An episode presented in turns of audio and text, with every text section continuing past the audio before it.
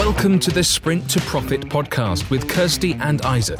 If you are an Amazon seller looking to grow your business with some of the latest tactics and strategies, along with some great guidance for your overall business, then you are in the right place. So pay attention and if needed, take notes. Let's get started. Hey everybody, welcome to this very special episode of our Sprint to Profit for Amazon Sellers podcast. We really mean this podcast is for Amazon sellers because in today's episode, we're going to be answering questions directly from our audience of sellers. So if you're currently selling on Amazon or looking to get started in selling private label products on Amazon, then this is the right place to be to learn more about the ins and outs of the process and strategies it takes to get ahead and make a long-term sustainable business. So let's jump right in. So yeah, we get a lot of questions. And the first question here is from Chad B. And it's a bookkeeping question. Now, we do get a lot of different questions around bookkeeping, financially, how do you run your business? Because essentially, if you don't understand your finances, you actually don't know if you're actually making any money or not. So it's a really good question. He says here, do you just record the bi-weekly Amazon payment summary in your books? Or do you actually record the detailed transactions? I will move this to my accountant, but I want to understand the accounting myself before handing it off to someone else to do because this business is new to me, which is a fair enough question, right? So for me personally, I have never run my books myself. So I know you said you want to know, Chad, how to actually do it yourself. I would suggest don't do it yourself. Actually go to your accountant straight away. They know how to be able to set the books out so that you can understand it, they can understand it, the tax man or woman can understand it, right? What you need to know is what you want to look at. So essentially, what you really need to know is how much profit you're actually making after all your expenses and what are you actually spending your expenses on.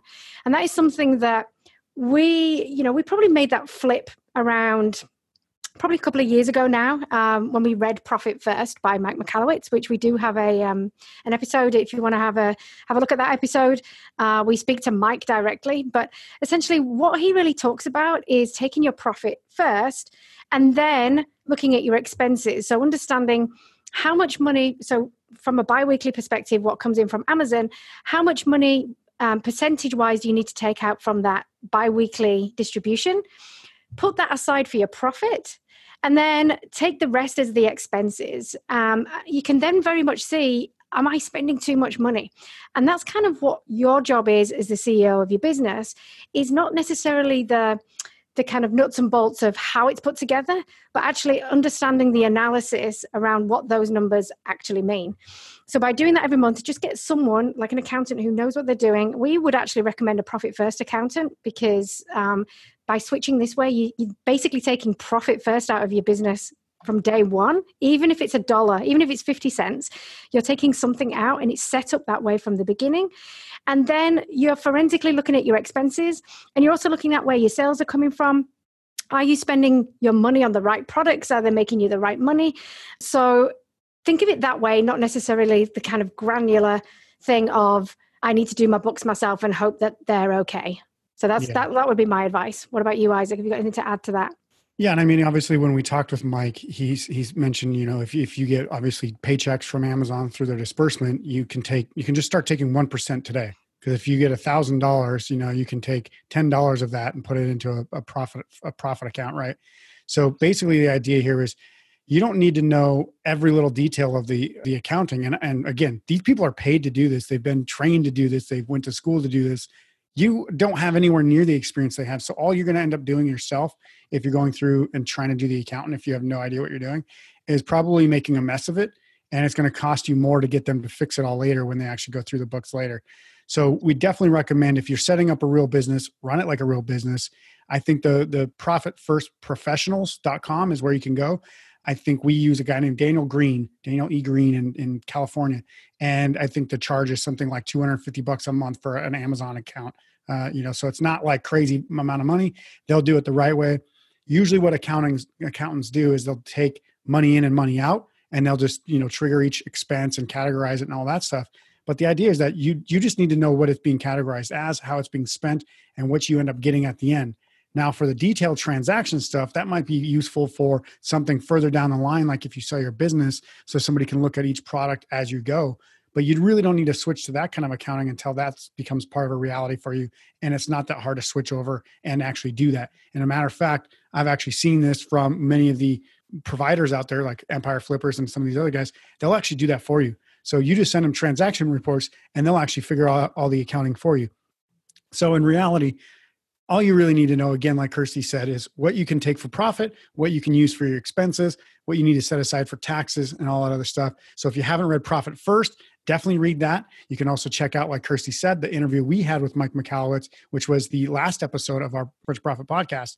So you can check that out, learn a little bit more, and understand that bookkeeping is supposed to be made simple for you.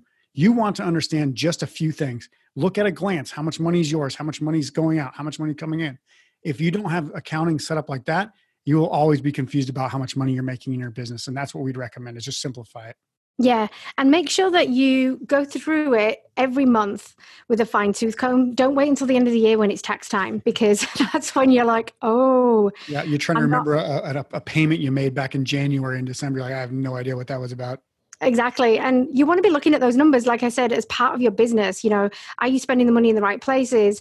Are you making the right decisions? Are you making the right choices? If you have that as part of your process every month, it's just going to make the whole thing a lot clearer, because, you know, there are going to be times when you're not making the money you want to make, but at least you'll know where it's leaking out and how you can actually stop the leak. Yeah, exactly.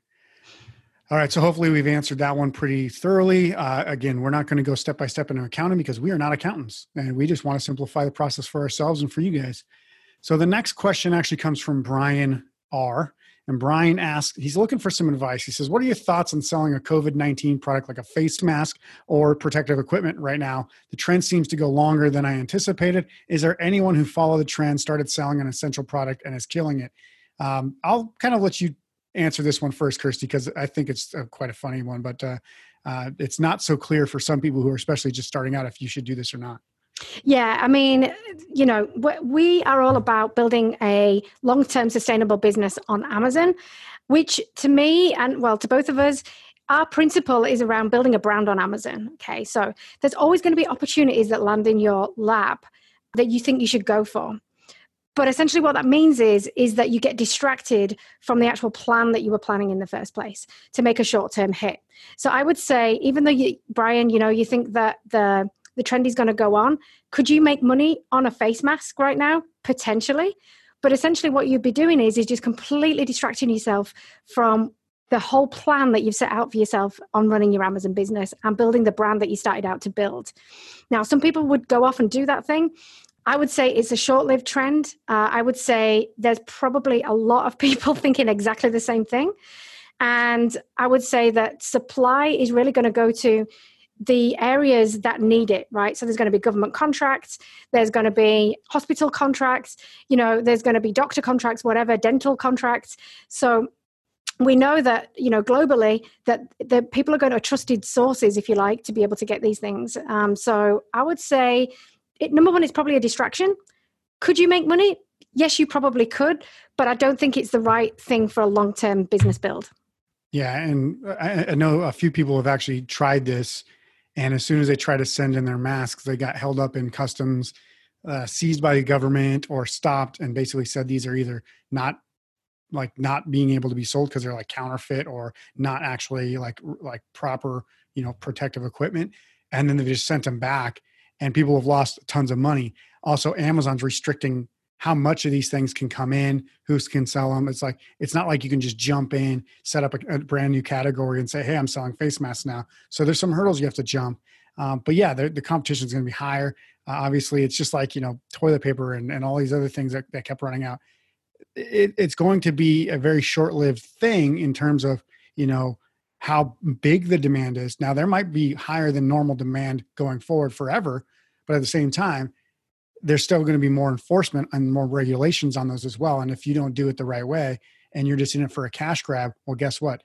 Your entire business could be tanked because of it. So they could shut down your account. They could shut down all your listings. They could basically tell you, you're not allowed to sell on Amazon anymore.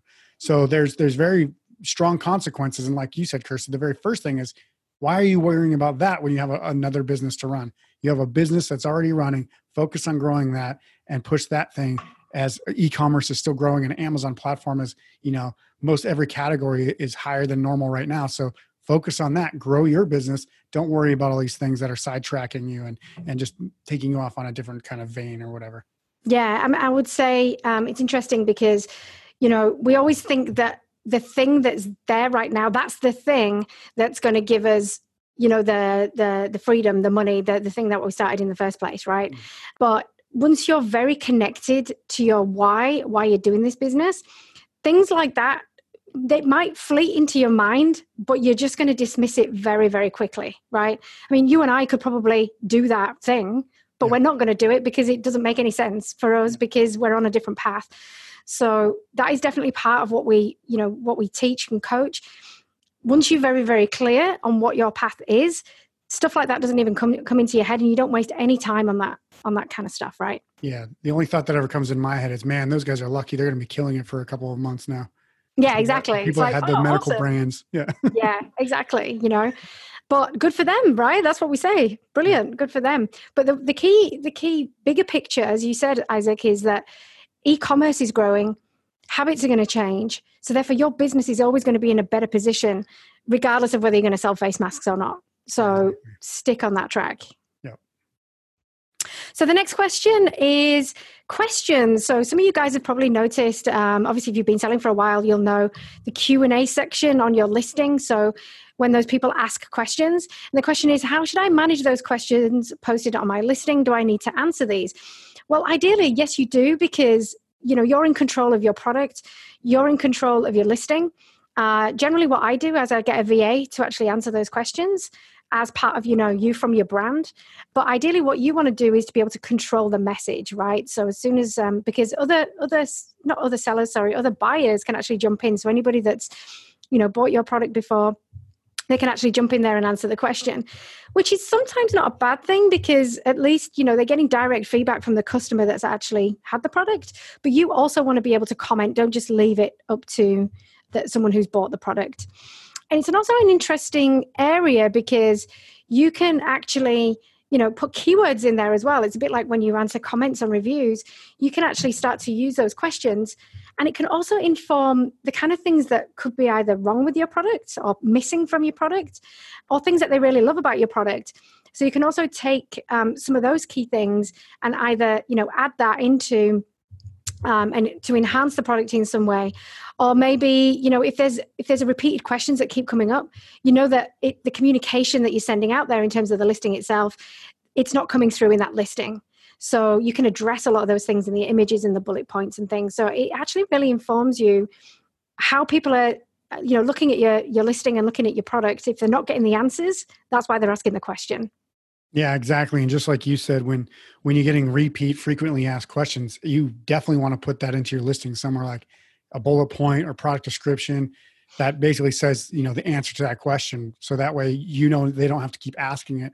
But another thing is, like, if you see competitors of yours getting repeatedly asked questions and you want to say, okay, look, I want to make sure that people know that mine has that feature or function or benefit or whatever. So go ahead and use that in your bullet points and descriptions as well. So people don't have to ask the exact same question of you that they're asking of the other ones, because if they're asking that of the other companies or brands or products and they come to your listings and you've answered it, they're more likely to buy it directly from you right then and there without actually submitting a question, because they'll see it somewhere on that product page. So yeah, just anytime you see a repeated question, feel free to answer it.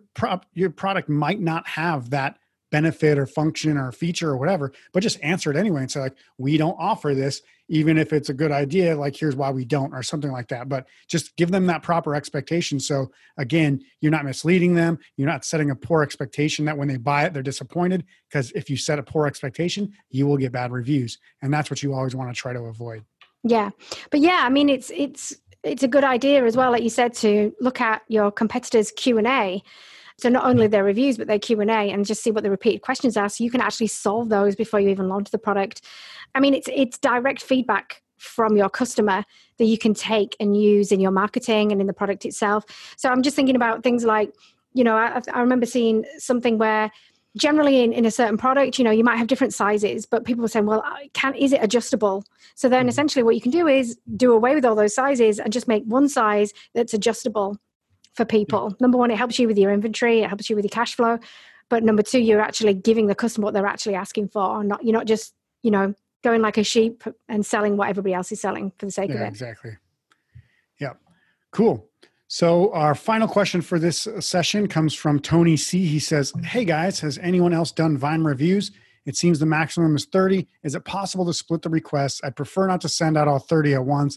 By the way, just saw that Vine reviews are disabled until further notice. And they still are. I just checked today. Maybe by the time this episode comes out, they'll be back. We'll see. But as far as today, they are still disabled. But yeah, I mean, the Vine reviews are great. So they first had the thing called what, early reviewer program or whatever. And you could spend, I think, $60 to try to get your first 5 reviews from people who actually bought your product.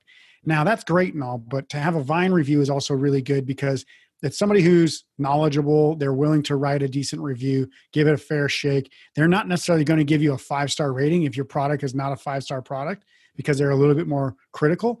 But at the same time, they can help you. And at least to this point, the Vine program was free and they can give you up to 30 reviews right away. So yeah, if you think that your product may be susceptible to getting, you know, some bad reviews from these guys, feel free to split these requests out. So try 10 at first, then see how many people claim it, see how many reviews you get, see what kind of reviews come back, what kind of star ratings they are, you know, what's the length of the review? Are they providing pictures? Because if they can do that kind of stuff, that's great. As long as they're doing it in a manner that benefits you, obviously, right? But if it's like 10 in a row or 1-star reviews, well, you probably got a problem with your product, first of all. But then the Vine review program is not going to be very helpful for you because you don't have a good quality product at a good value price. So that's what the Vine reviewers are usually looking for is the product good for the price that you're selling it at? Or is it, you know, an overhyped piece of junk?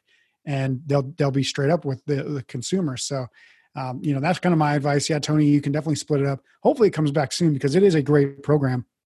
And I guarantee it's not going to be free forever. So if you do see it and it comes back and it's still free and you don't have any reviews in your product and you're launching a new product, feel free to start using it. Once you have, I think it's up to 30 reviews. Like if you have 30 reviews on your listing, you can no longer actually use that program. And it might have something to do with how new it is too. I can't remember, but there are some stipulations there as well. So yeah, exactly. And maybe they've just disabled it because there's so much going on at the moment that they can't actually, you know, get through everything. But yeah, it's a great program. Also, you know, as we would always say for reviews, have a great follow-up sequence, use the language from your customers in that sequence to be able to, you know, so essentially give them the customer service that they need, ask the right questions, and then you can follow them up for some feedback. And the other key thing that you can use is the send a request button that Amazon have also made available to us. And there are other tools out there that kind of, what do you call it? Kind of not crowdsource. What would you say? Amalgamate the button, if you like. So it's an easy kind of one hit, right? So I know there's Jungle Scout that does one. There's also Seller Dot Tools, I think, that does one. Managed by Stance has it now as well. So yeah, there's some programs out there that allow it. I could imagine pretty much all the tools, like, you know, probably viral, whichever tool that you're using, check it because they've probably got the ability to be able to essentially allow you to just hit it a couple of times and then it will send a request out for reviews. Yeah. And on that one for that, I think it's like up to like 14 days as like previously purchased. So if they purchased it within the last 14 days, it usually says that they're not eligible to review this product yet. So for most products, I think it's about 14 days. So you got to go beyond the 14 days back to like, you know, 30 days to 15 days, basically, ago. And then you can request it from those people. But I think most of those tools actually explain that as well. So yeah, exactly. Yes. So, I mean, just a great rhythm to get into when you start using this thing is, you know, either yourself can do it or get a VA to do it, where every week you would go in and you would literally, like you say, you go back 14 days, you just choose all the products that were sold, and then you hit the request a review, and then just mark down, you know, the date, obviously, that you did it and where you went back to, and then do it again, and then do it again. And you just kind of follow that rhythm through every week. Yeah. And people are seeing pretty good results from that. So you might get more ratings than reviews, but that's kind of the thing now is generally you're probably getting 4 or 5 to 1 ratings versus reviews anyway, because people are just like, I'll hit the 5-star button, but I don't want to write anything. And you'll just see that a lot more often now, but that's okay because it still shows up on your listing as a rating and a star rating. So it doesn't matter if there's tons and tons of written reviews. I know at the start, you really want some written reviews, but any review is better than no review and any rating is better than no rating. Even a 1-star rating is better than nothing, because in the end, you want to look genuine. Now, if you're getting a ton of bad reviews, that's when you know there's something wrong with your product, or your pricing, or your product listing page is not setting the right expectations, but you've got to really review and monitor that as you go.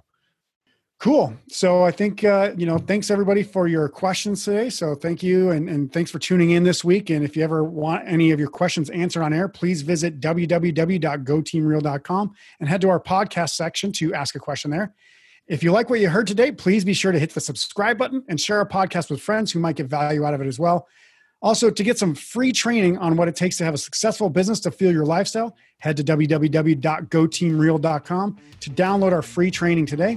See you next week for the next Sprint to Profit episode. And as always, we wish you the best for you and your business. Bye for now. Don't forget to subscribe. And if you would like to get more information about selling on Amazon, head to goteamreal.com for some absolutely free training.